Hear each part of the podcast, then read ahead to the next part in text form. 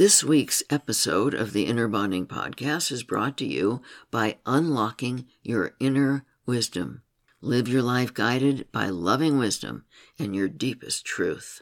In this self-guided online video program, you'll learn about the two secrets to at-will divine connection, and you'll learn about what you might be doing that blocks that powerful connection.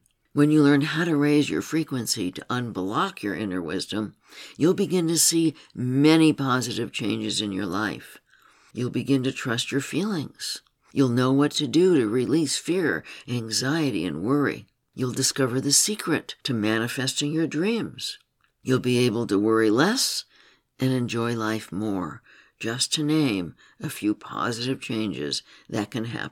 Go to innerbonding.com slash wisdom to begin raising your frequency and unlocking your inner wisdom. You can use the code WISDOM at checkout to get a ten percent discount on your enrollment. Again, go to innerbonding.com slash wisdom. Welcome to the Inner Bonding Podcast, the complete process of self-healing anxiety, depression, addiction, and relationships. You can find this podcast along with many others on our podcast website at innerbonding.com slash podcast. Now here is your host, Doctor Margaret Paul. Hi everyone, Doctor Margaret Paul and Doctor Erica Chopich here with the Inner Bonding Podcast. Erica and I were talking about how many people we come in contact with who think relationships should be easy and leave as soon as it gets hard. And she said, let's do a podcast called Happily Ever After. So Erica and I had a conversation about this. Having recently overdosed on a huge serving of holiday movies, the one thing I noticed that ties them all together is the theme of happily ever after. Every one of those movies ends with a happily ever after. So I started thinking about that. Does happily ever after truly exist? We've all had the experience of falling in love and being completely infatuated with someone and then going through the honeymoon period with that person where everything is perfect and flawless and flowing. And that honeymoon period can last three months or six months or maybe even a year. But is it permanent? I've known from people in my practice that they believe the infatuation is the seed of happily ever after. But if the other person the person they've chosen, lets them down, well, that means they weren't the right person, and then you naturally move on and try to find the right person who you hope will give you happily ever after. That part is fantasy. I can tell you with some certainty that happily ever after does in fact exist. But as in all things in life, there's a caveat. And the caveat is, if you are willing to do the work, you can, in fact, create happily ever after. So what is the work? The work is that both parties must deal with the baggage they bring with them to the relationship from their own childhood. No one escapes that. No one. No matter how wonderful your parents may have been or how loving your family was, you will still bring the wounds of the maturation process with you into that happily ever after relationship. At that point, it's up to you whether you deal with those demons or you just dump the relationship and move on to somebody whom you hope will bring you happily ever after. The work can be difficult depending on how much wounding you carry inside of you and how much wounding your partner carries. But if you're willing to walk the path together hand in hand and are committed to exploring what that baggage is and doing your healing work, if you're committed to walking that path together, then yes, there is a happily ever after. Happily ever after is never easy, and the myths we are given in our culture through movies and music and T V shows that happily ever after somehow magically erupts the moment we meet the right person is the confusion between a true happily ever after and infatuation. Most people are not clear on the difference between the two and mistake infatuation for happily ever after. In many of our childhood stories and movies and the love stories we absorb at the theater or in our music, happily ever after always looks effortless and easy and magical. It's so magical, it must be that it was meant to be. That is a lie that we buy into. But that part of happily ever after simply does not exist. That part is, in fact, infatuation. I can offer you an example of this. Have you ever gotten a puppy? In the beginning, it's all love and cuddles and cuteness and infatuation with your new puppy, and aren't they a delight? But slowly after that, reality sets in with the dog chewing on things or problems with potty training or having to go to puppy school or teach your gigantic dog how to walk with you without dragging you down the street with your arms flailing. The infatuation isn't the reality. You have to work to create a dog who will be your partner, who will live your life with you at your side. It's the same thing in our relationships. We fall in love, we get infatuated, and oh, isn't this cute? Isn't this sweet and lovely? Oh, I'm so happy. And then the work has to begin. Do you walk away? Or do you go to puppy school, and in this case, partner school? Maybe that's why they call it puppy love. I love what you just said. I think maybe that is why they call it puppy love, because we all fall in love, or most of us fall in love, with puppies, and then we have to deal with all the hard stuff with dogs. But even with that, most people expect that they have to house train. They expect to get up at night. They expect all the things that are going to happen with the puppy. But I'm not sure that people expect that when they have puppy love with each other, where they're infatuated and fall in love. I've had so many couples as clients who believe that this time, because they were so in love and because they'd done their own individual work, or they're in a spiritual group together, that this time it would be different. But it isn't, because the relationship touches off everything that's unhealed and that didn't get triggered in their individual inner work. I'm not so sure about that. During the shutdown of COVID, the animal shelters were emptied out by people rushing to adopt dogs and cats and bringing in a new member into the family to fill their lives with love when they were confined to their homes. Then, as soon as the restrictions were lifted and we were living more in our normal lives, those dogs and cats were then again surrendered to the shelters, who are now bulging with unwanted animals. The reality did not match the fantasy, and that's the point. Many people got the animal because they were lonely, and they wanted the animal to in some way fill them up and make them okay, rather than because they really wanted to share their love with an animal. And even if they ended up having to go back to work, they would have found a way to keep their pet if they loved it. For example, there are dog-sitting places. They would have found a way to keep their pet if their intention had been to love the animal rather than to get love. So you're saying it was a failure to make the commitment to see it through to the end. Yes, and I think that's what often happens with people. They get into a relationship to be loved rather than to be on the journey of sharing love and doing the learning that they need to do in order to be able to share their love. So when they're not getting what they want, they leave. It's searching for something outside yourself that will bring you happily ever after, instead of realizing you are the architect and you are the builder. You determine the outcome. Happily ever after is an outcome and a process. It's not a gift that someone bestows upon you. Leaving before doing your inner work is like taking the puppy back to the shelter. Our conversation ended there, and I want to offer you some more ideas about creating a happily ever after relationship.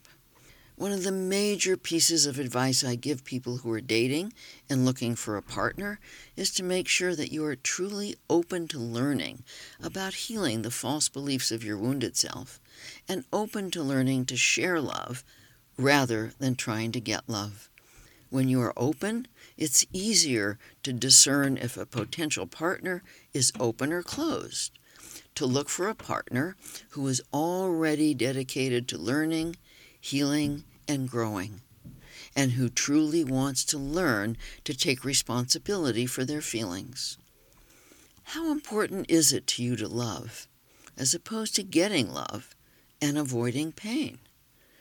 There is nothing so wonderful in life as deeply loving and feeling deeply loved. We receive much strength and support in feeling deeply loved, but it takes much courage to love deeply, and to do the inner work necessary to love deeply. And this is what it takes to live happily ever after. Loving is likely the most vulnerable experience in life. To love deeply and receive another's deep love means that your heart is completely open, open to both love and loss. What decision have you made? That it's better to love and lose than never love at all? That it's better to not completely love and not be so vulnerable to the pain of loss? When my second son, Josh, was thirteen years old, we did a transition ceremony for him, which we did for all three of our children. In the year before he was thirteen, he had to pick a theme, study on the theme, and give a twenty-minute speech on the theme to all our friends and relatives at the ceremony. His theme was about discovering himself. During that year, his beloved cat died. One of the things he said in his speech that I was so proud of him for was that he learned, through the loss of his cat, that it was worth loving, even through the pain of loss, that it was better to love and lose than never love at all. Being open-hearted enough to learn to love fully is a journey, not just a decision.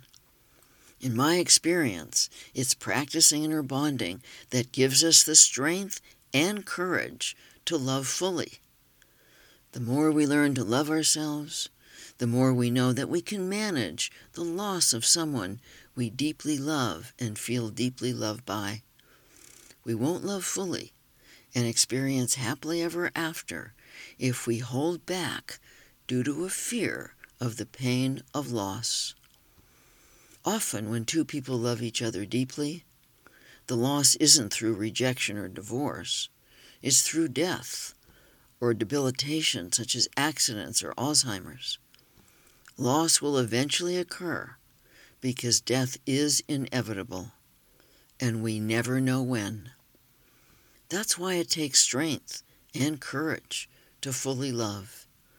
And that's why it's so important to practice inner bonding throughout a day, to develop the strength and courage of your loving adult.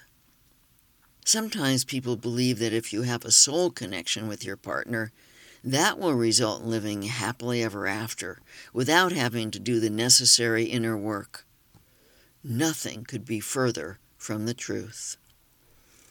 All of us have had the experience of feeling more connected with some people than with others.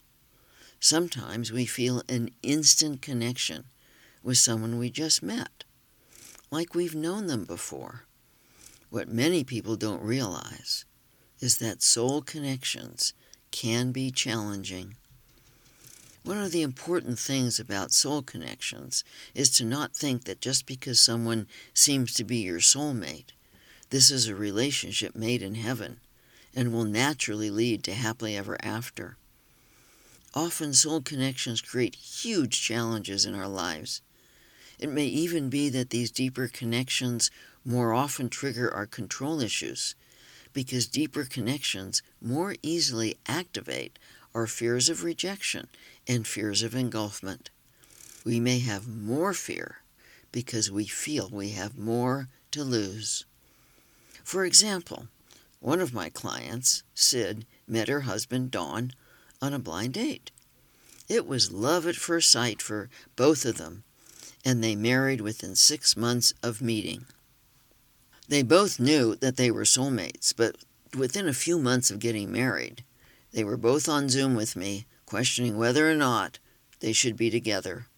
They were fighting almost every day, and their passionate lovemaking was gone. Because they were so connected, they were constantly triggering each other's fears. Fortunately, they were both interested in learning to take responsibility for their own feelings and devoted themselves to learning and practicing inner bonding. Through hard work and dedication to their own healing, they were eventually able to get back to their original in-love feelings. While soul connections can be gifts in our lives, the true gift might be the challenges they bring, which motivate us to learn and grow. To learn and grow, to create happily ever after, we need to be open to learning about the truth regarding our wounded self.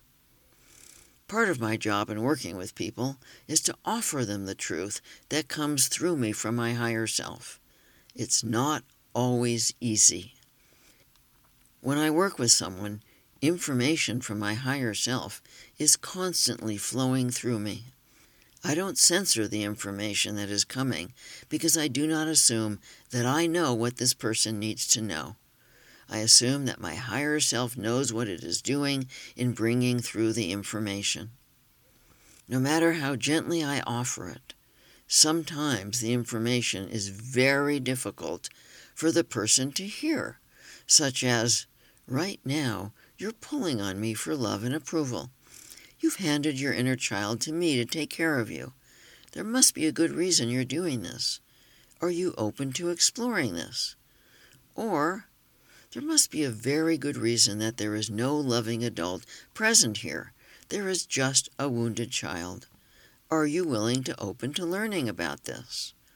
Or, "I can't feel you when you cry like this. This pain is the pain of a victim trying to get someone to take care of you. This is pain that you are causing by your own self-judgment and self-abandonment. This crying is a pull on me to take care of you. You hope I will feel sorry for you and have compassion for you, because you have no compassion for yourself. There must be very good reasons that you are abandoning yourself right now. Are you willing to open to learning about this?" When I say these things to a client, they are often furious with me. They think I'm judging them rather than offering them a truth. They do not get that truth is love, authentic, radical love. Without knowing the truth about their intention and their behavior, they can't heal and they cannot love. The truth opens the door for them to start loving themselves instead of spending all their energy trying to get others to love them. If you find yourself angry with your partner, family member, or friend for telling you a truth, then you might want to notice that your intention is to get approval or avoid pain rather than to learn about loving yourself. If you respond to the truth as if it's a judgment, you might want to notice that you are not in the intent to learn. The loving adult hears information about oneself as a gift, while the wounded self hears information about oneself as an attack. If a partner or relative or friend has the courage to offer you a truth about yourself, you may receive great benefit if you open as a loving adult with an intent to learn. This does not mean that you need to agree with what the person is saying about you.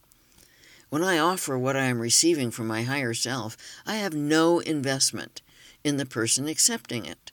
If it does not resonate with them, we move on. People are often afraid to open to learning for fear of being controlled by another person. But being open as a loving adult does not mean just accepting everything another says as truth. If you're open to learning and have your inner loving adult present, you can go inside and see whether what is being offered feels right to you or not. But if your wounded self is in charge, you will just feel attacked or controlled by what is being offered, and you will defend or go into resistance, missing a wonderful opportunity to learn.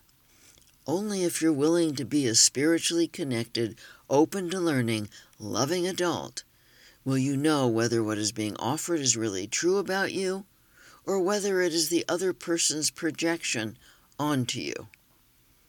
This can be part of creating a truly loving relationship.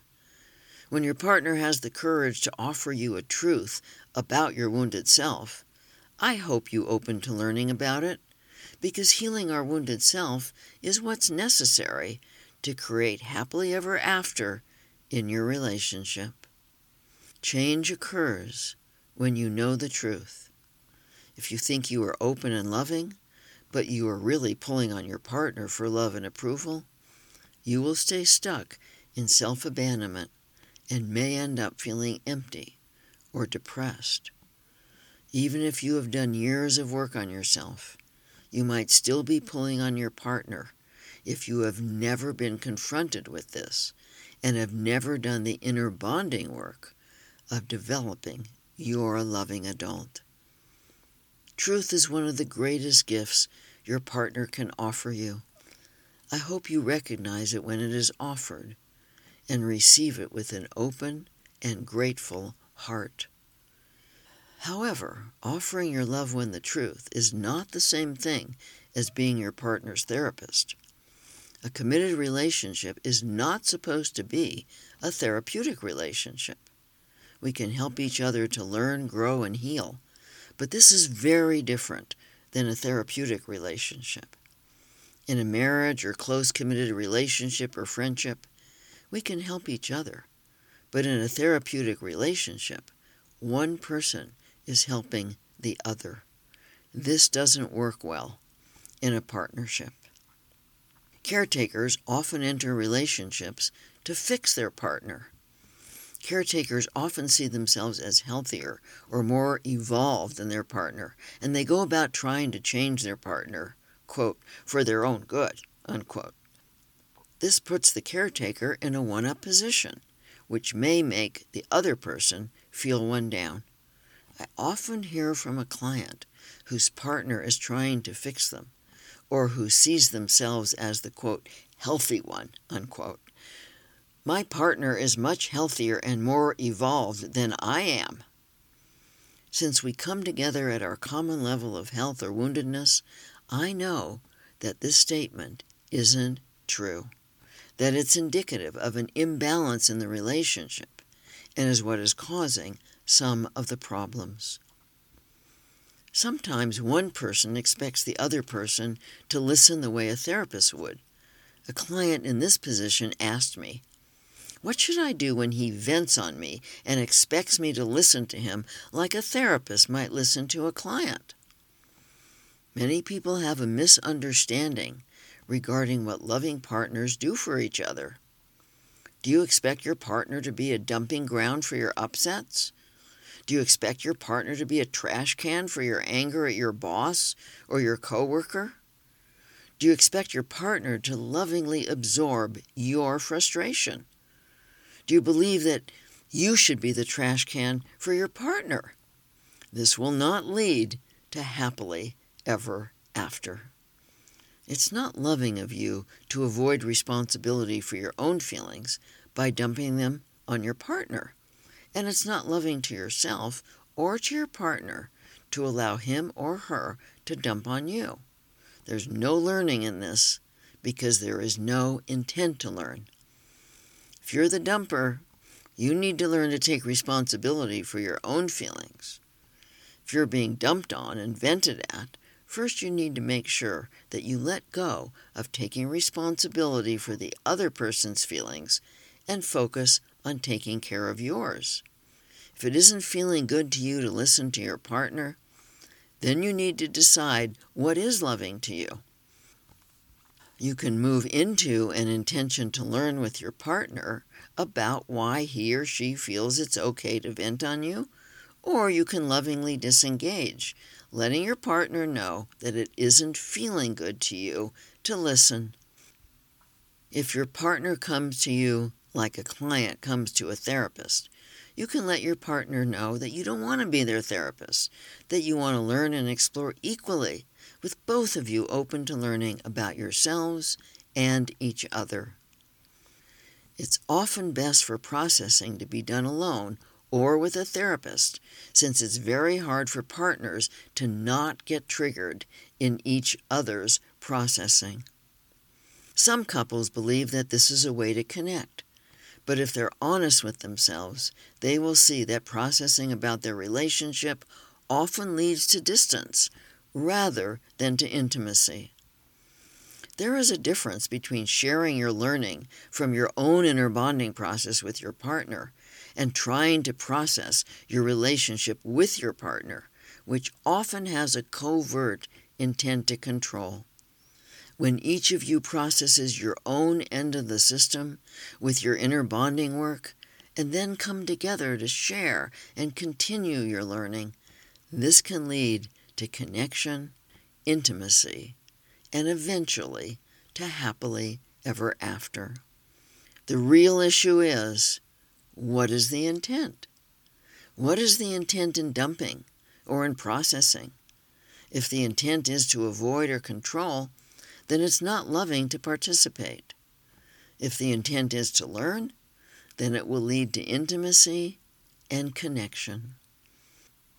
If you want a happily ever after relationship, being aware of your intent is crucial to doing the growth and healing that you can do together when you're both open to learning about yourself and each other. The wounded self wants to hide to stay in control, but there's no healing in hiding.